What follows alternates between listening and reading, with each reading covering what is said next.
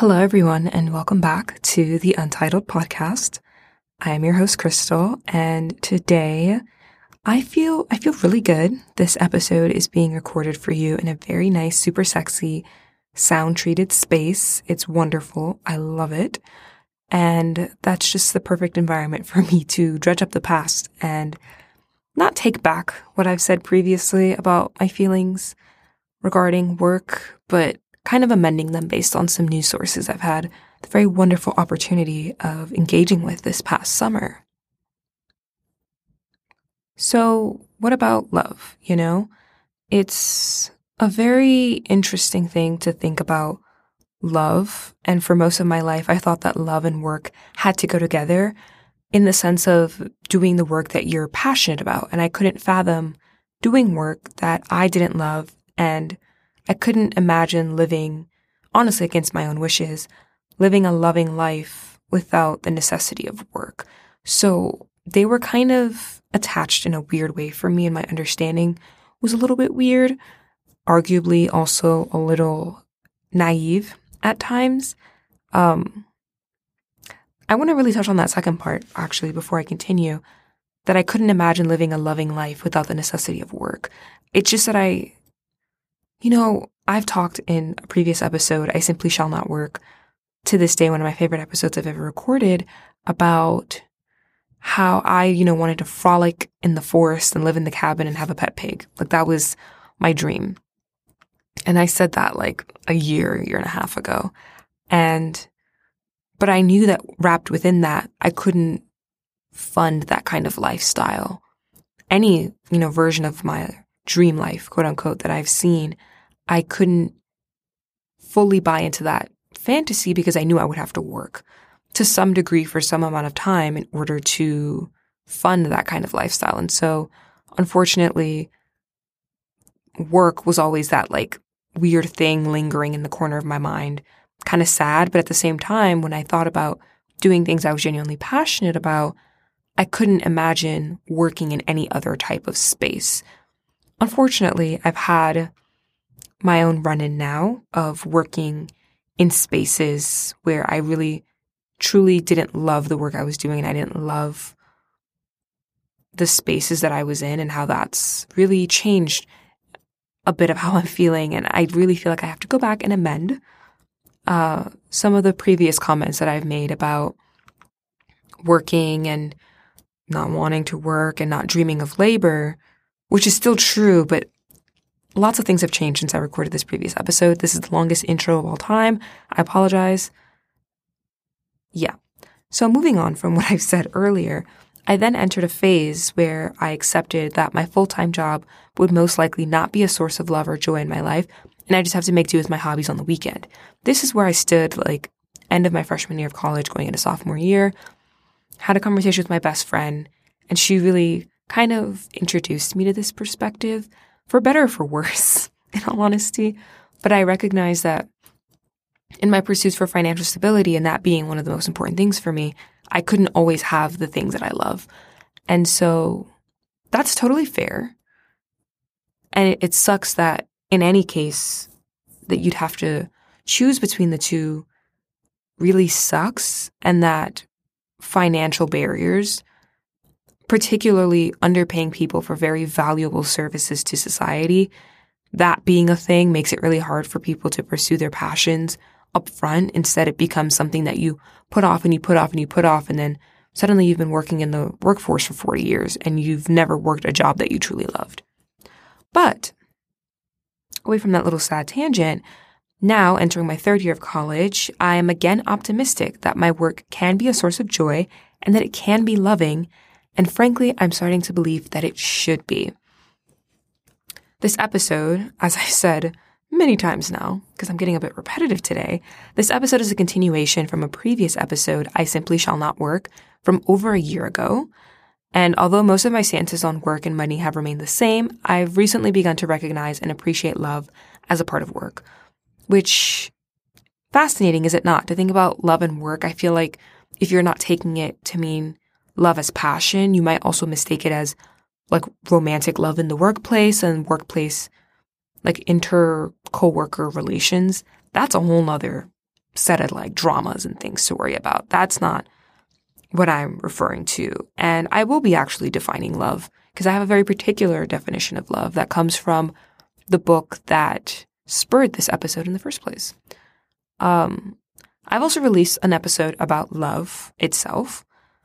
And looking back, I missed love in so many places, including the workplace. I talked about romantic, platonic, familial, but I never talked about the place of love in the workplace, largely because it's something that I also had never thought about.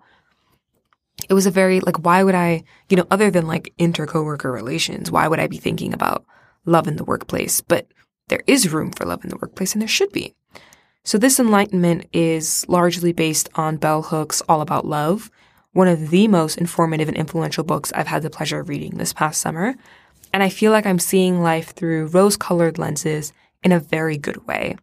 I'm finding love in everything, and I think that you should as well. It really changes your perspective on life. And I have to really take a second and promote this book because I think the universe wanted me to read it because prior to me reading this book, on three separate occasions, I've run into people reading the books. I went to Insomnia and the person that gave me my cookies was reading that book. And I asked, and I was like, oh my God, how are you enjoying it? She was like, it's great.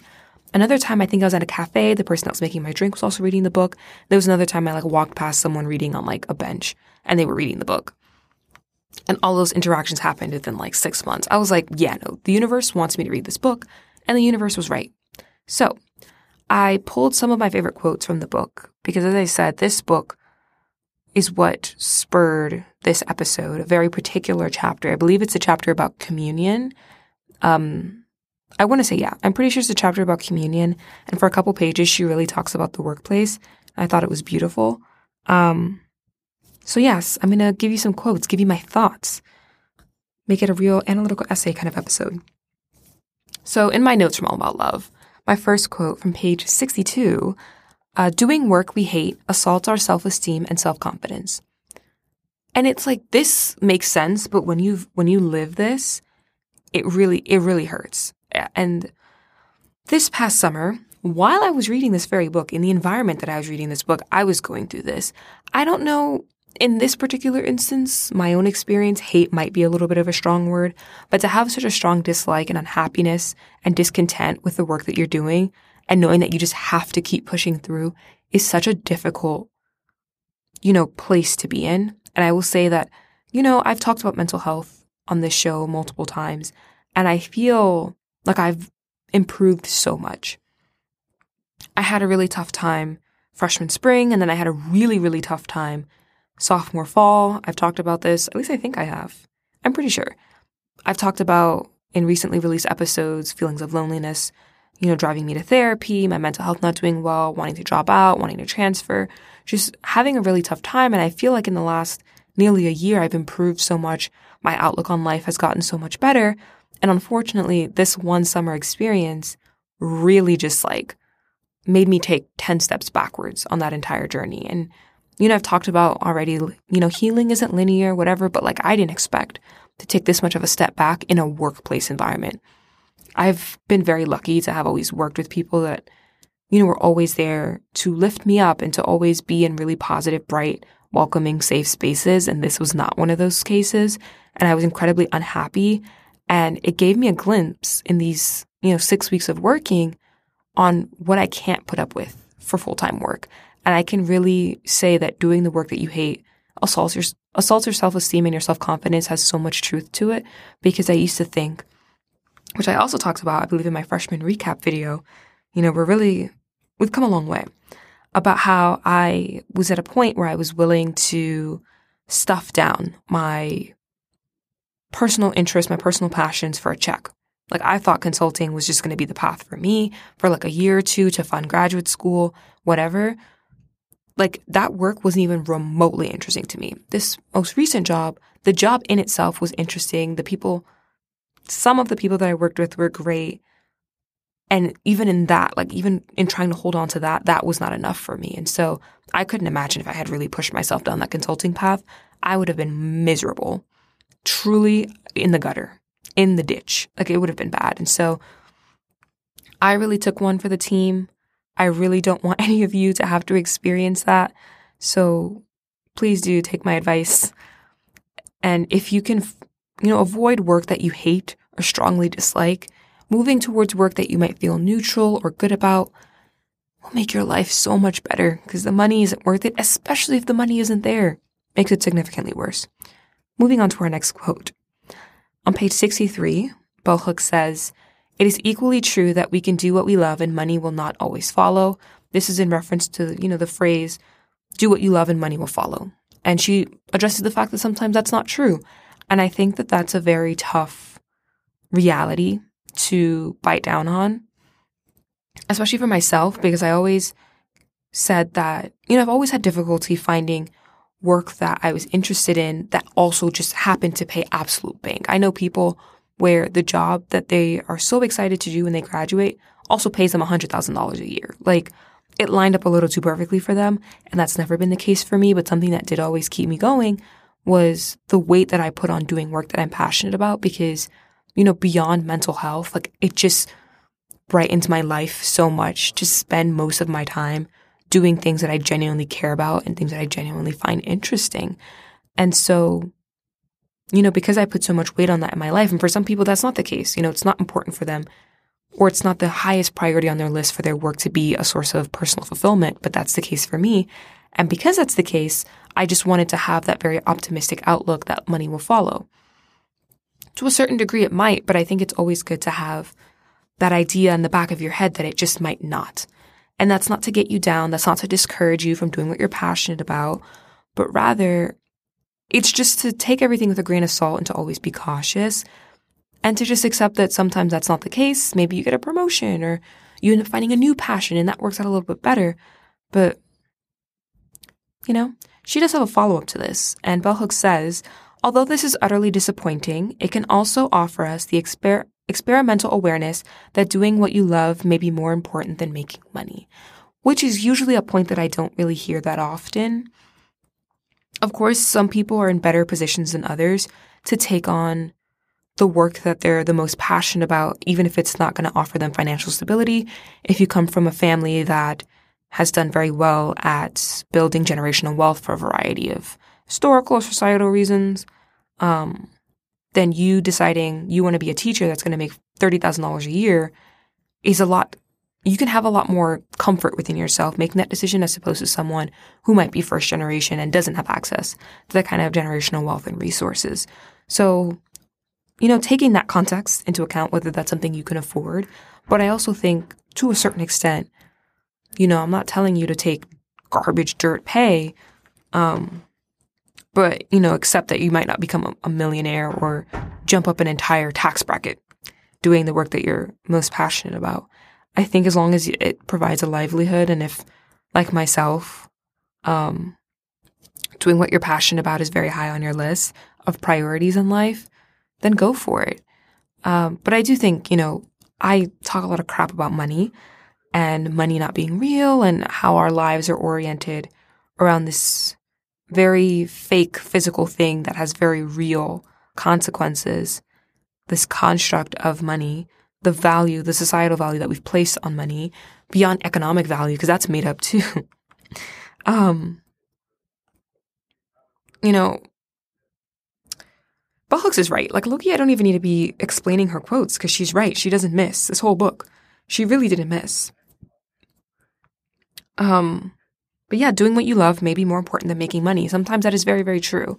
If you can work in a loving environment and the work you're doing, you know, nine times out of 10 is bringing you that joy. I can't say 10 out of 10 because everyone's bound to have a bad day at work. No job will be wholly fulfilling 24 7. But you know, if eight, nine times out of 10, it's that thing that keeps you going and you wake up in the morning and you don't feel like you have to drag yourself out of bed to do it. You know, sometimes that feeling is, is more important than money.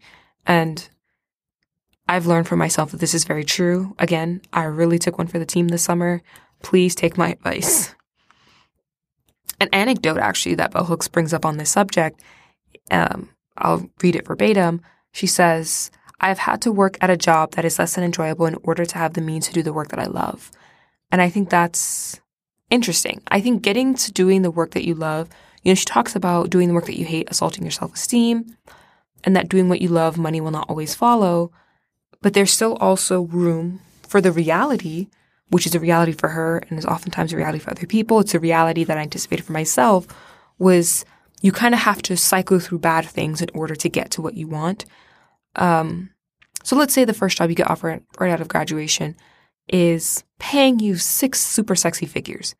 And you're like, hmm, don't love this work. There's things I'm more passionate about, but it comes with a pay cut. But I can work with this now.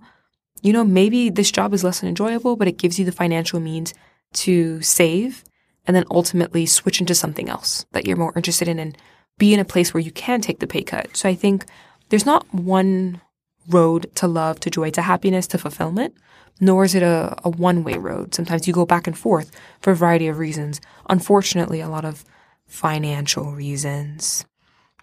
You know, the super fake money just has this way of controlling all of our lives, and I hate it. But that is a rant for another day. But I do think that when it comes to approaching doing what you enjoy, doing what you love, you know, sometimes you kind of have to work your way up to that. It might not be instantaneous. I would love, you know, for you to take those opportunities when they are instantaneous for you, but life is complicated. Unfortunately, that's the only assurance I can give you on that. Life is complicated. So, yes. Next, from the wonderful words of Bell Hooks on page 64, she says, Sometimes we learn what we need to avoid by doing it. My pacing on that was weird. I'll read it again. She says, Sometimes we learn what we need to do by avoiding it. Oh my god, that's not what she said. Third time. Guys, I have a little bit of cotton mouth today. I apologize. Bell Hook says, and I'll read it properly this time sometimes we learn what we need to avoid by doing it. That makes a lot of sense. I think this is true. I think it's very easy to have unbased or unwarranted uh, assumptions and ideas and expectations about work. You something might seem really bad to you, but you've never tried it. Of course, like to a certain extent, like I know that the types of things, like if I had to make a list of like what kinds of what kind of work I would be most interested in doing based on my current interests, my current skill set, you know, what's related to my broader life philosophy and whatnot. And certain careers latch onto that or match onto that a lot more accurately than other careers. For me, those tend to be things in the history, societal study, media study realm, not things like engineering, consulting, actuarial sciences. It's not those things. I did test them out though, oh, just a little bit. We've talked about this in my freshman year recap. I was down bad for a paycheck for all of two months. And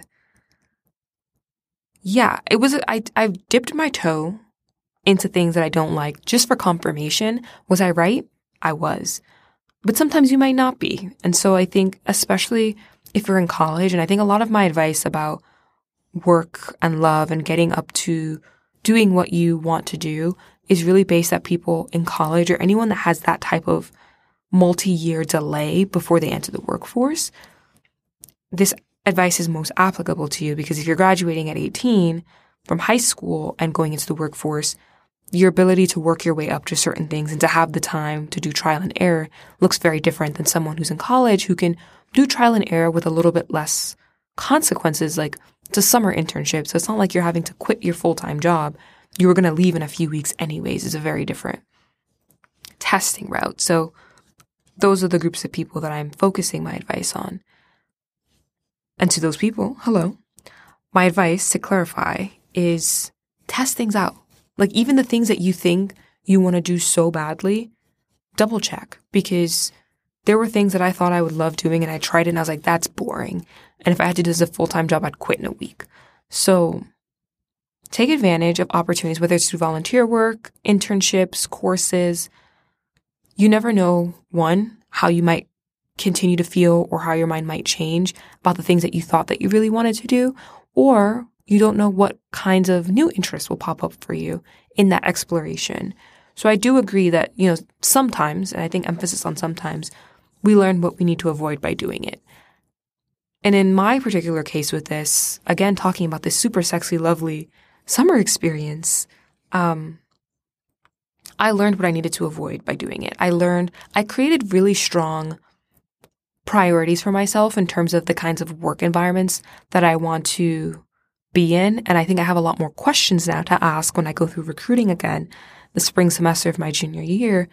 A lot of questions about work culture, communication, communication. I cannot emphasize how valuable that is to me now, especially because I had an experience working in a place where like it felt like you were playing a game of telephone every single day and it drove me insane. So I think I've learned one, what I need to avoid because there's really strong things that I had to experience that I know that I would never want to replicate in another workplace. But I also figured out what were priorities for me to create a safe, loving, enjoyable work environment. And that had to come from six weeks of, six weeks of hell, to put it lightly. And so, you know, it wasn't the greatest experience. And in the moment, I felt like garbage, but I learned a lot from it. So if you have the opportunity to do that little bit of experimenting and to just, you know, do a little bit of double checking, I would highly recommend it.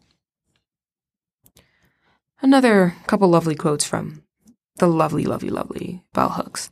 She says, We can encourage friends and loved ones to move towards greater self love by supporting them in any effort to leave work that assaults their well being.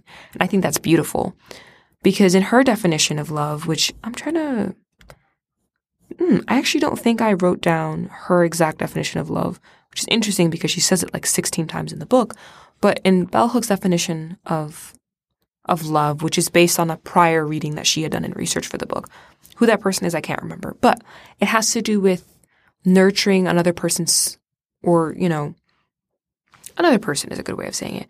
Spiritual like growth and spiritual well being, seeing people or wanting to see people do well and heal and become the best versions of themselves is is love. That's like the definition of love. And then within that, to build the foundation of love, there's care, there's trust.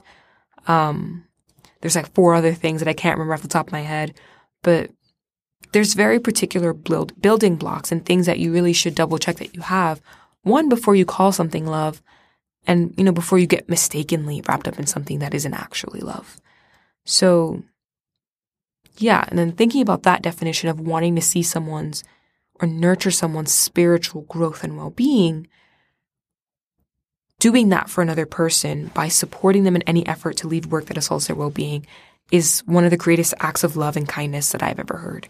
Because I've been in points of my life where I want to leave certain work environments, I want to enter certain work environments, I want to trace dreams that feel, you know, so out of my reach. And I've been so blessed to have people around me, my mother, my best friend, professors, acquaintances, colleagues tell me, Hey, you can actually do that. If that's something that you really want to do, I believe in you. I will support you however you need me to.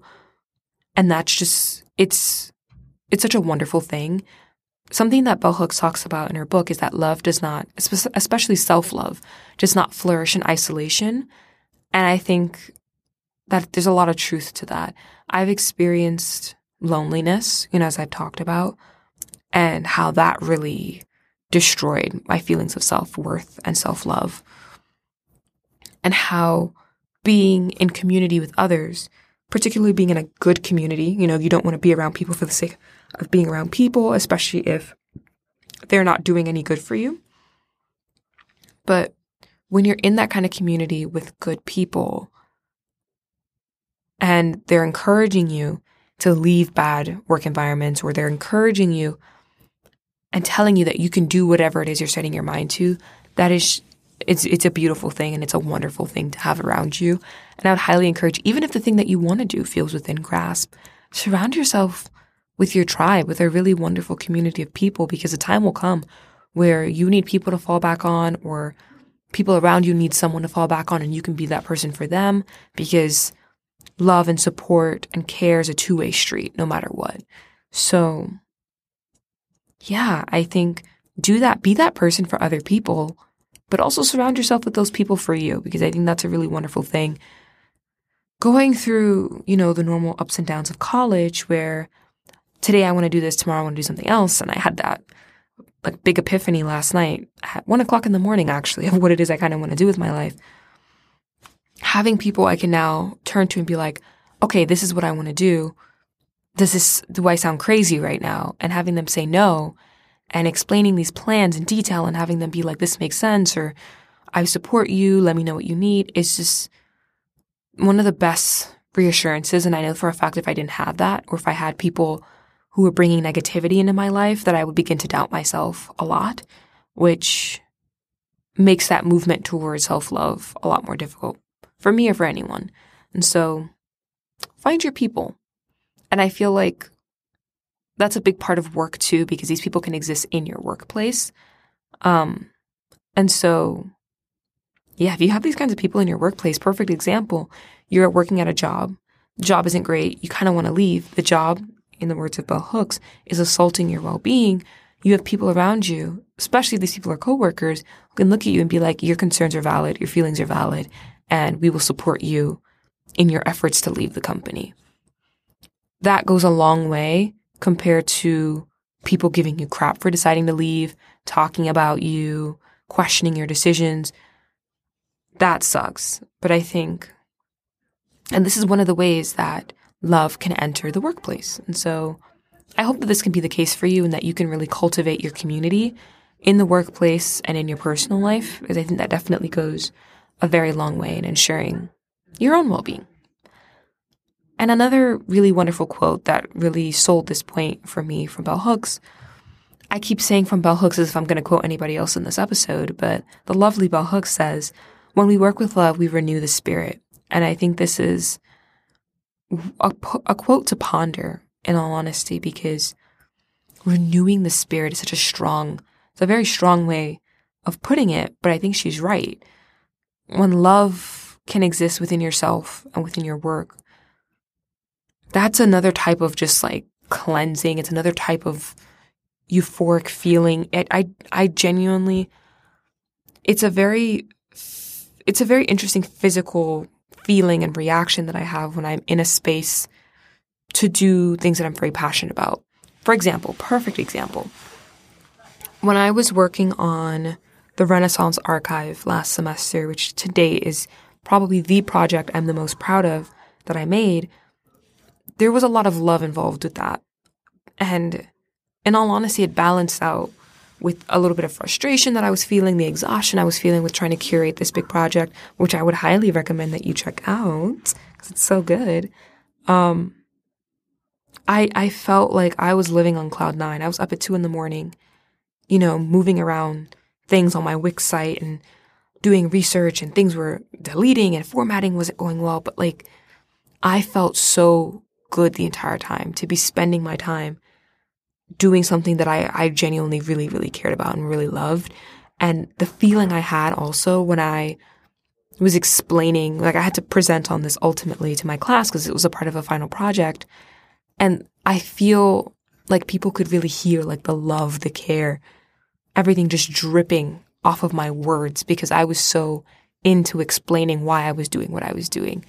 And it was a, another type of passion that I had never experienced before. And I genuinely felt like I was floating on cloud nine the entire time I was talking. The words were just coming out. Like I, it's what true passion feels like. It's what true love feels like. It's what it feels like to be in love with your work. And now that I've experienced that, and then, you know, a few months later, experienced what it's like to work in a place where that love is absent, I realized that love and work are forever bound for me. And now that I know what that tastes like, what that feels like, I, I really wouldn't want to go back to a time and a space and a place where that's not possible for me. And so Bell Hooks really set me up on this one because I hope I can find some financial stability or that that period of me building up to the work I love isn't too long because now that I really know what that tastes like, I really would like some more. Again, more lovely words of wisdom. Our final quote from Bell Hooks in this section. She says on page 65, bringing love into the work environment can create the necessary transformation that can make any job we do, no matter how menial, a place where workers can express the best of themselves. There is room for you in the workplace. And I want to say that again. There is room for you, all of you in the workplace. I've seen interesting discussion lately about people critiquing companies, rightfully so, who say, bring your whole self to the workplace, but don't really want you to bring your whole self to the workplace. They'll critique your style of dress, your mannerisms, the way you saw your hair, the way you do your makeup. But it's like, hey, but you told me to bring my whole self, and this is how I express myself. And I think that there should always be room to express the best of yourself in the workplace. And really taking this for people from marginalized communities, whether this is on the basis of race, gender, sexual orientation, etc., physical ability. If you can, and I really hope that you can, and I hope this becomes a reality for everyone, to only really have to be in spaces and to have the choice to always and only be in places where you can be the best of yourselves. There's room for you in the workplace. It's not just, you are not, you know, when you clock in at nine, you aren't just this empty vessel that click clacks on a computer all day and brings in money for some company.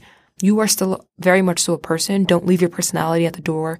Don't leave your lived experiences at the door. Don't leave your troubles at the door. All of that comes into the workplace with you. And if your work environment isn't here to uplift you and support you and accept all those aspects of your identity, it's not the place for you. And, you know, I really love how she says, no matter how menial. I'm talking about working at McDonald's, working at Family Dollar, just as much as I'm talking about being the CEO of a company, being some director, whatever. No matter what kind of work you are doing, you know, of course, it becomes easier to select into these types of environments as you kind of move up in the space because you gain more workplace power in order to cultivate that space, even if that's not the condition of the space when you enter. So, like, if you're a manager and you come into the company and you're like, mm, this isn't somewhere where I can be my best self, you have a certain degree of power to influence work culture and the work environment. So it might be easier for you to cultivate that space as opposed to someone who's a cashier at a family dollar where you are the bottom of the work food chain and you can't change a space if it doesn't already exist like that for you. But show up anyways. Disrupt the workplace. I would hope that this doesn't come at the cost of losing your job, but of course, you know, in this case, I hate to say it, take what I'm saying with a grain of salt or whatever, but show up as you every single day. Like you, I think when you have to separate your work from yourself, your personality, that just sucks. And it makes your work a lot less enjoyable because you do just become that vessel, click hacking on a computer or a cash register for eight hours a day. And I think it makes it really hard to find your work fulfilling because bringing in those experiences and those aspects of your identity contribute to the quality of work you're producing. It influences how you go about doing your work. And if you have to leave those things behind and they're discouraging you from bringing certain aspects of your identity and your experience into the workplace, the quality of work you produce is going to go down. And so hopefully more people that have the power to cultivate workplace culture, work environments that are part of recruiting can recognize that the workplace should always be a place of self-expression. Like it's not your identity as an employee first of all, being an employee is only a, a, one facet of of many, of thousands of your identity. And so you shouldn't have to, like that one might come to the forefront, you know, when you clock in at nine and when you clock until you clock out at five, but it shouldn't be that everything gets so pushed far back to the, the back burner because you are still a person. Not just an employee, not just an employee code, you are still a person. And so bring that personhood. And I think that's a really big part of bringing love into the work environment. So that any job you're doing in this type of space can be a job that's done with love. And when there's love behind something, what's produced from that is just a beautiful, beautiful thing. And people will recognize that and people, people can see that. And so I hope that we're all able to be in environments like this or change environments to be like this for us and that we can have the confidence and the assurance that we can bring our full selves. We can be our full selves all day, every day. And that there will always be people there to support us, even if that's a community that you have to choose to select into, just choose to cultivate for yourself. I got feel like I got very into that. I didn't realize that that was something I was so passionate about, but yes. So I'm talking a lot about work environment, work environment, work culture. What did I learn, you know, from my experience? Um, I've come to understand what kind of environment I want to work in, and I found that this is just as important as being able to do the work I enjoy, period. Because I used to focus a lot on, I just want to be at this company and do this job. Like, I want to record this video and plan this episode and organize this budget. Like, I only thought about what I would be giving to this company. I didn't think about what I wanted to get from it. That was something I had never really considered. Even in my critique of work, I never really thought about what I could possibly gain from being in particular spaces and being in particular work environments. And so, you know, let's get into some detail. Let me give you my notes. And so, one, you don't make the same mistakes I do. And so, you also have an idea of what it is that you want for yourself. Because truly, like when you're going into recruiting, when you're going into starting your first job, your first internship, whatever, it's a wonderful thing to have a very clear idea of what you can and cannot tolerate in the workplace. Because, like, sometimes I would like talk to people and I'd be like, how was the job? And they'll be like, oh, yeah, whatever. But I feel like one, I wasn't asking the right questions to get at their true feelings about the work environment. And I think that's something you kind of have to push for because sometimes people don't want to say, even if they don't enjoy the job, they might not be willing to rant about it in detail. So don't be afraid to ask. Trust me, if you want to know more details about my job, ask me personally. I won't put that on the internet uh, for possibly legal reasons. So, yes, I I realize that like being in a openly communicative environment is really important for me because conflict between coworkers and frustration over work is bound to arise. There's no workplace, no matter how good the work you're doing is, there's no workplace where that won't exist. And so having that kind of space and that common understanding that if you have an issue with someone or an issue with the work you've been asked to do, that you can vocalize it and your concerns will be taken seriously and action will be taken from that is so important for me now. And that's something I really want to stress with, you know, whoever I work with for next summer, because I felt like I was in a place where I had complaints and they claimed like, oh, like tell us if you had them. And so I would say them and then nothing would happen. It was a very blatant, like, it was very obvious that I was talking to a brick wall and that everything I was saying was going in one ear and coming out the other. And when you, as a worker, have that experience where you're pouring out your heart and soul, you're crying, you're going, and to just be shut down like that hurts so badly that it brought me to tears more than once this past summer. And so, you know, everyone likes to say like communication, but communication should turn into action. And I, that is incredibly important for me. Like, I can talk all I want to, and my employer can be like, yeah, we sat and we listened and we scheduled meetings with our employees and we really heard their concerns. Okay, but what did you do about those concerns? It's such a great follow up question or just clarifying question whenever anyone brags about like communication being a strength. Um, I think also having certain understandings of having a strong understanding of what's expected of you because that also really affects the work environment. For example, I get I now, after this experience, feel a little bit odd about anyone calling me a flexible person or anyone saying that their employees are so flexible that whenever we need them to do something, they just do it. Or that I've been that person for someone else as an employee. It makes me, there's a certain degree of which you shouldn't be super rigid in a workplace because every day of the job is not predictable. I totally get that. But when that can be taken advantage of by employers where it turns into, we're going to tell her she's doing X, Y, and Z and then give her A, B, C, D, E, F, G to do instead. And if she does it, she's cool. She's flexible. But if she doesn't choose to do things that are significantly outside of the range of her job description or were sprung on her on the last minute, if she doesn't want to do that, she sucks. That's not fair. And so having a very clear understanding of what your job is and honestly asking, being like, Hey, I looked at the job description and it said this, this, and this.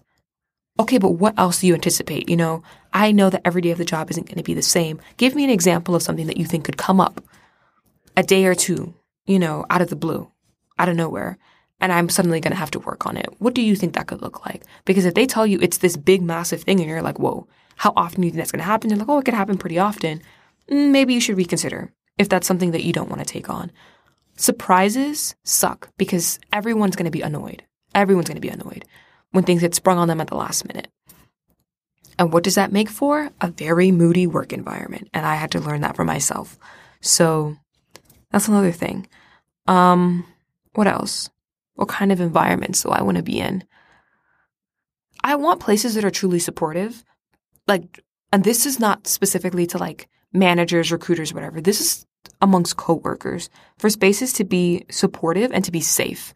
When you come forward with a complaint, you shouldn't be made out to be the bad guy, whether it's a complaint against another coworker or complaint against the company. If people are icing you out and saying bad things behind your back, and I talked about this before of like a potential place where love can exist in the workplace is if you, let's say, decide to leave your current job, having your current coworkers be like, hey, we support you makes a very big difference as opposed to people essentially packing your bags and sending you on your way in a very mean way. I think you don't realize like sometimes it's like, oh, but like I don't have to be friends with my coworkers. I'll just do my job and leave. Having a poor relationship with your coworkers affects your job so much more than you realize, especially if you're working in a collaborative space. And for me, almost everything that I want to do is collaborative. I can't do it in isolation. And so having coworkers who are genuinely there to support me, of course you're bound to disagree on things. I'm not saying that these people have to align with you ideologically, tick off every single box, but just knowing that people can put differences aside to support one another to a certain extent is a is a wonderful thing to have because it's a very human connection that goes beyond just being coworkers.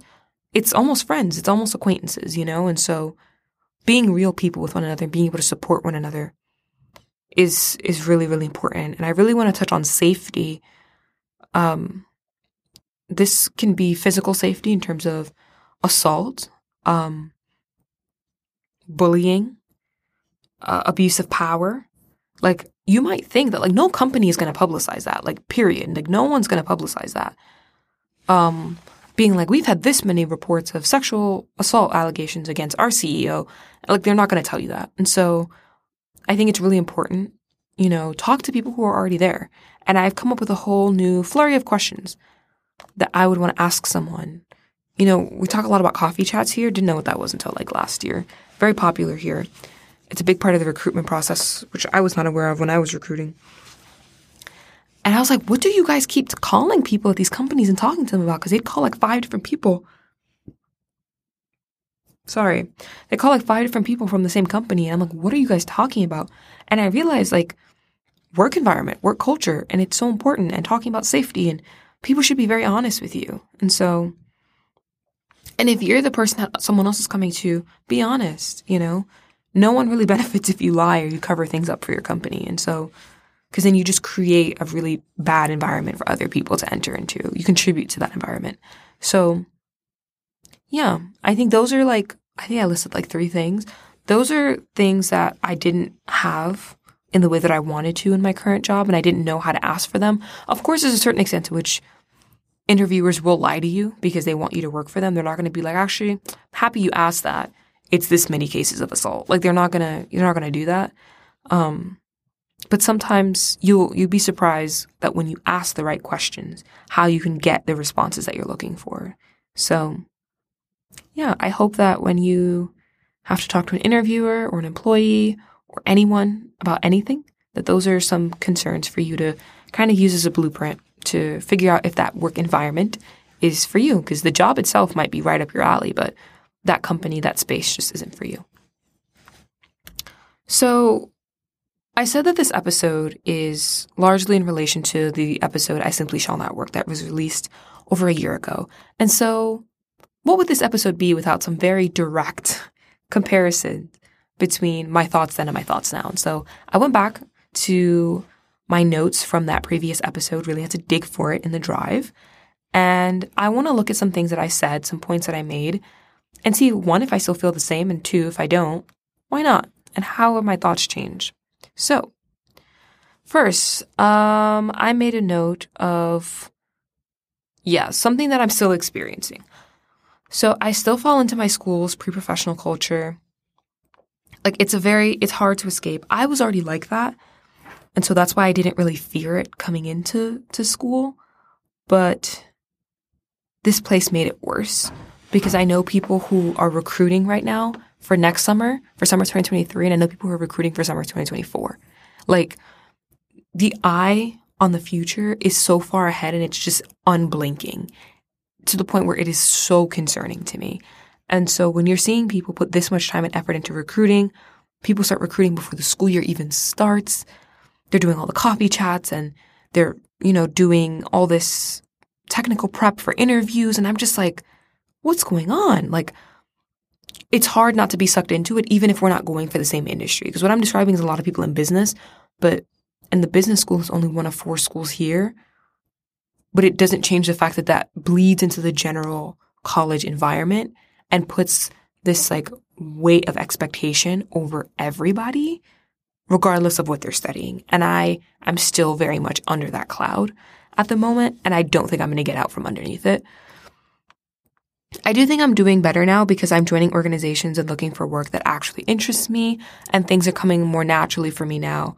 And I feel like I'm doing it for myself and not for others. A really big thing I talked about in that episode previously was falling into, um, falling into work that I just didn't care about because I was so one attached to money and two feeling like the pre-professional culture was pushing me in a very particular route industry wise and it does it does encourage everyone to go into business and to go into consulting and so i was kind of letting that current carry me instead of using the drive of pre-professionalism to direct me to things i care more about like if i'm going to fall into it i might as well use it to do things that i care about to motivate me to start working in the industry that i want to work in after i graduate so this means you know joining arts collectives and production groups and things like that as opposed to crap that I just could care less about. So pre-professional culture still sucks. I think I wish we still had more opportunities to live in the moment, to care less about grades and to care a little bit less about stacking the resume. I, I really, you know, I stand by my point that that should be the case, that college should be a real learning environment, not just boot camp on how to be the best worker, because that's genuinely what it is. And I can tell that that's how people see college is very much just a stepping stone between high school and the career that they want, which I guess to each their own, but I wish it was also a place of slowing down and learning for the sake of learning. It's, it's not, unfortunately. So that sucks, but I would say, you know, if you're in an environment like that, some, you know, every school's environment is different. Some schools might be more chill about that stuff. Unfortunately, mine isn't. And if you're in an environment like mine, I would say if you find that you just can't fully remove yourself from it. Cause I know some people who have, they don't let that stuff sweat them. They're not, they're not, you know, they're not stressing right now. But if you're like me and you can't separate yourself, use it to redirect yourself. I think there's a lot of value in taking that energy and putting it to things you care about.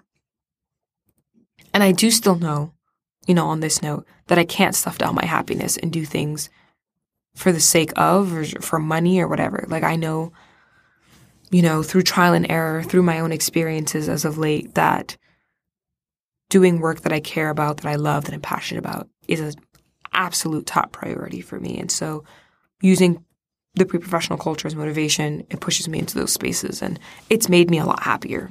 And I feel really good about putting effort into things I care about as opposed to just saying, I want to do this as some like far off thing, like I'm going to graduate college 10 years from now. This time, two years from now, I'll be working a full time job or on a gap year I won't be in college. And so it'd be nice to just get an idea to really solidify what it is I'm interested in. This is my time period, as I said before, to really test things out. And so I've been doing work, y'all. You know, don't be mad at me. I've been doing work. I've been putting in the work, but it's been enjoyable. Something that I said um, was that college is not designed for learning for the sake of learning, just to make you a more qualified applicant for a job to make money. As I said, this is true. I, I don't miss. I'm going to, well, that's not true. I miss occasionally. I miss occasionally, but this is not one of those cases.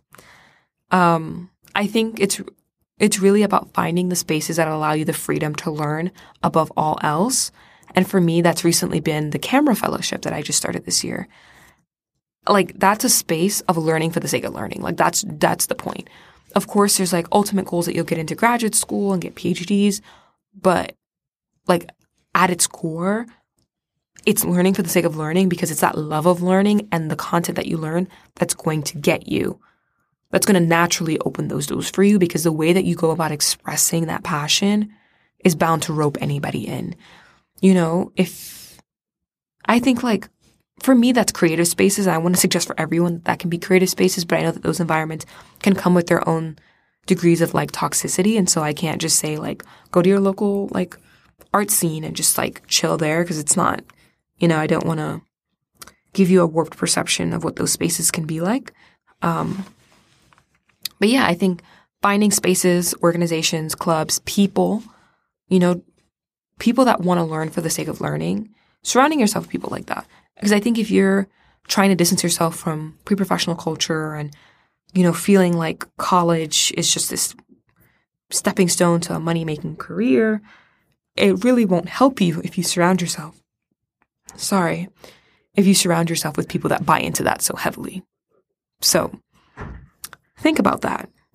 Think about that. Another lovely thing I said, um, again, a case where I don't miss. Working for money is fascinating. I despise money. Life is grossly centered around making money, the myth of the dream job, capitalism at work, etc. I am not wrong on this. I don't we're not going to fight on this one because this is just this is just true.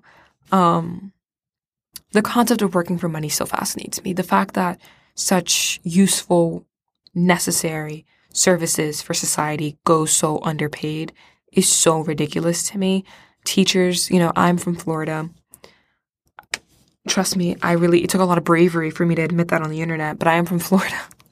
And last time I checked, when I was in high school, um, which I'm old now, so I guess that was a while ago, but last time I checked, when I was in high school, Florida ranked 50 out of 50 for um, how it paid its teachers, meaning the teachers in Florida, on average, were paid the least compared to teachers in any other state in the country. And I had so many teachers that were so passionate about their work, whose work was so necessary, who without their work, I wouldn't be sitting here in the space that I am on this campus, working on this podcast, whatever. None of that would have been possible without those people. And to think that they're having to work night jobs, they're tutors, they're teaching college classes on the side, like that's ridiculous to me. You should be able to, you know, make a living and then some when you're contributing that much to society. Frankly, everyone. I don't care whether your job is being the president of the United States or sweeping the hallways of my college dorm.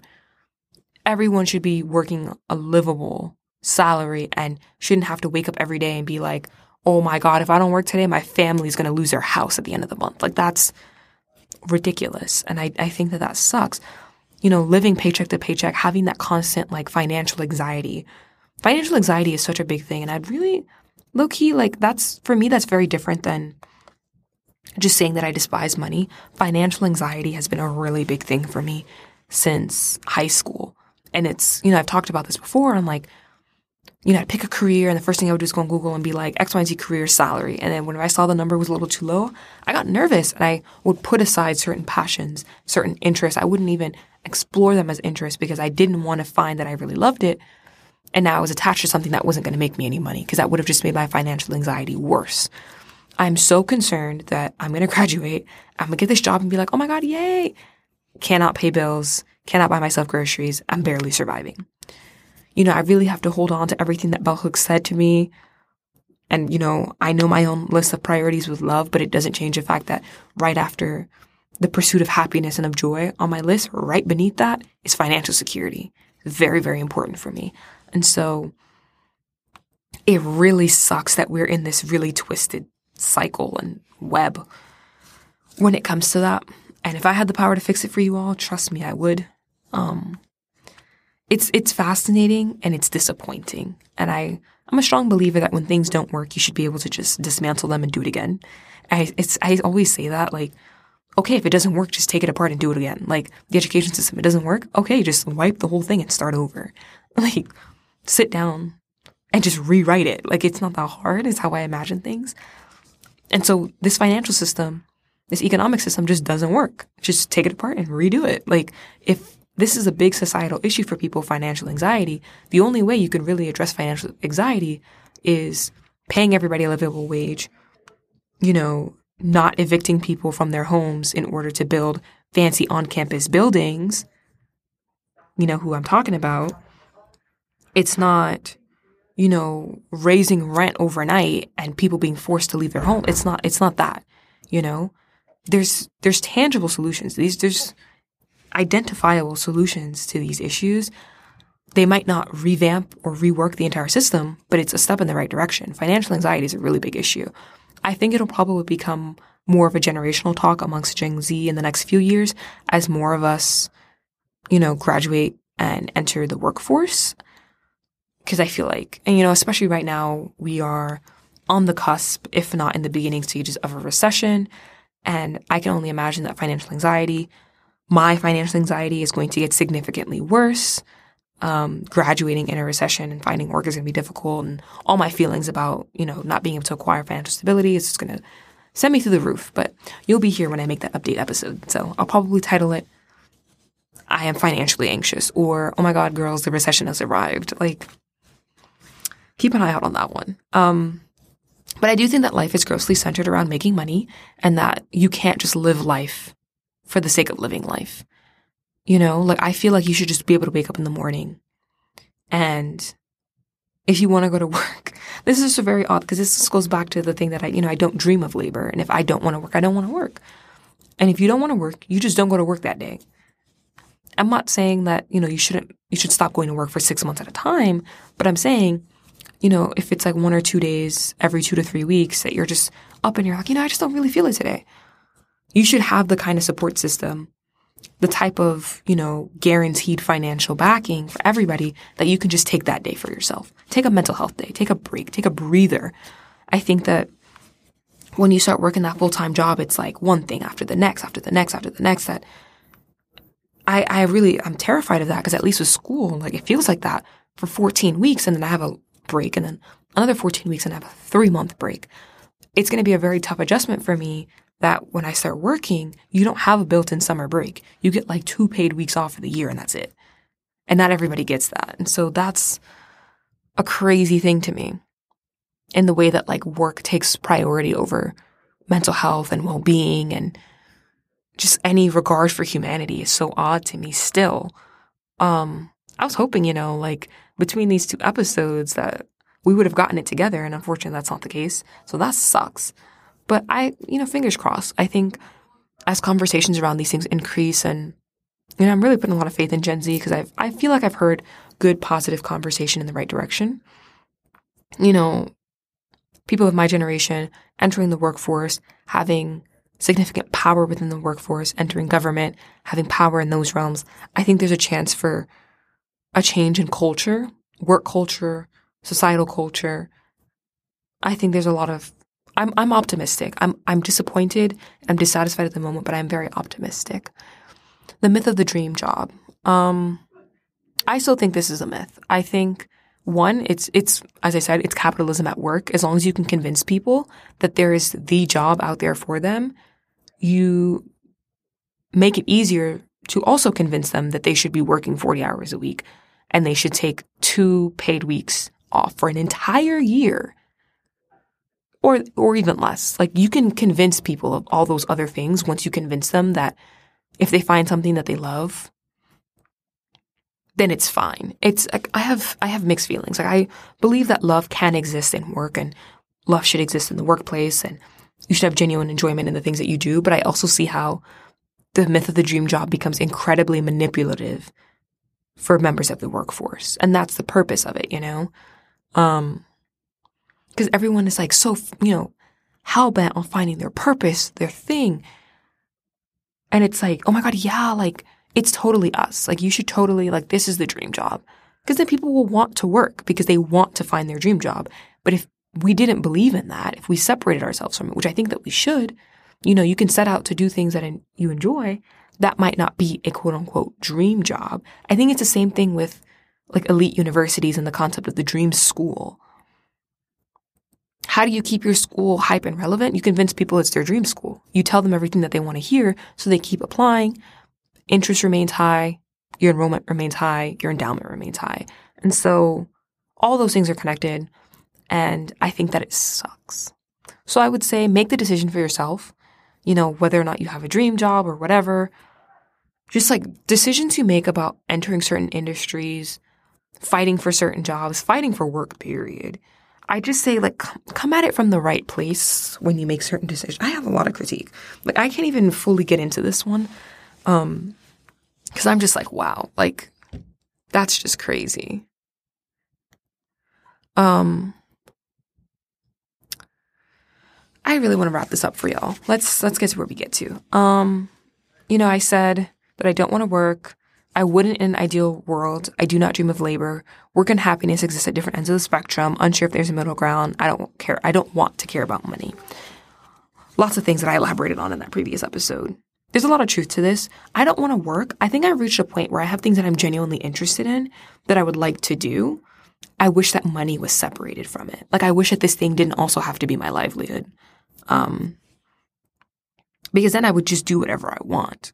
I think that's where the dream job gets a little bit tricky too, because there also has to be an element of financial stability. And so like, it just, chasing the dream job becomes very difficult. But that's a whole nother. I would want to flesh my thoughts out specifically on the dream job. And I'll get back to you. Uh, I did say that in an ideal world, I wouldn't work. Um, because I have things that I genuinely want to do, I want to amend that statement and say that I wouldn't want to work all the time. I think we should be able to work, work, work, work, work, and then just stop working for an extended period of time and then work again. And then, you know, as it makes sense to us. Um, I think that should be how, the, how it works. Um, and I, I don't dream of labor. I don't dream of being an employee. I don't dream of having a manager standing over my shoulders. I don't dream of stress. I, I don't, but I dream of having certain impacts on society and working in certain places and spaces and whatever is a part of making that a reality. And that's something that I just have to accept to a certain degree. Um, not to be a Debbie Downer, but like I don't, I don't dream of labor. Like some people are so committed to their work in a very particular way. I'm like, you're stressing yourself for what? You know? You know, there's so much to do in life outside of working a nine to five job. And I think when I think of work, it's largely tied to the nine to five, 40 hour a week, five day a week work schedule that I just, I really hate that. And I think, you know, there's a lot of conversation at this moment about the four day work week. I'm really curious as to how that's going to work in terms of pay. That's the one thing I really haven't heard, particularly on trials of that in the US, how this affects your pay. Like if you're working one whole less day, is your general like rate of work going to increase to compensate for the like eight less hours you're working? Does your salary remain the same even though you're working four less days? How does your workload increase? Especially if you're doing project based work. If you lose an entire day, it becomes harder to get the work done. You might be working more than eight hours in the four days that you're working, and that's not worth it. Um, so yeah, labor is gross and complicated. Um, I said that for me, work and happiness existed at different ends of the spectrum. Um, I do think that they do, but not because I want them to anymore. I think for me, it used to just be like, that's just how it existed in my mind. They don't. There's a lot of overlap. But like not work in the traditional sense, work in the sense of like doing something I'm interested in, whether that's a full time job or otherwise, like just the general concept. So like, you know, thinking, complicating about the term work that I've been using this entire episode, but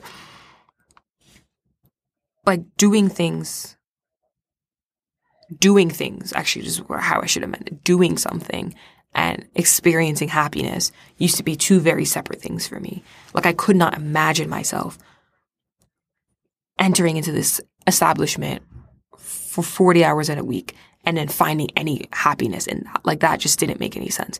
I think because money was attached to it and I felt like money would skew the decision as to where I decided to work or the pressure of knowing that I needed to take care of a paycheck would affect the ability, the way that I work or whatever. Like there was just money and work are very intrinsically tied to one another.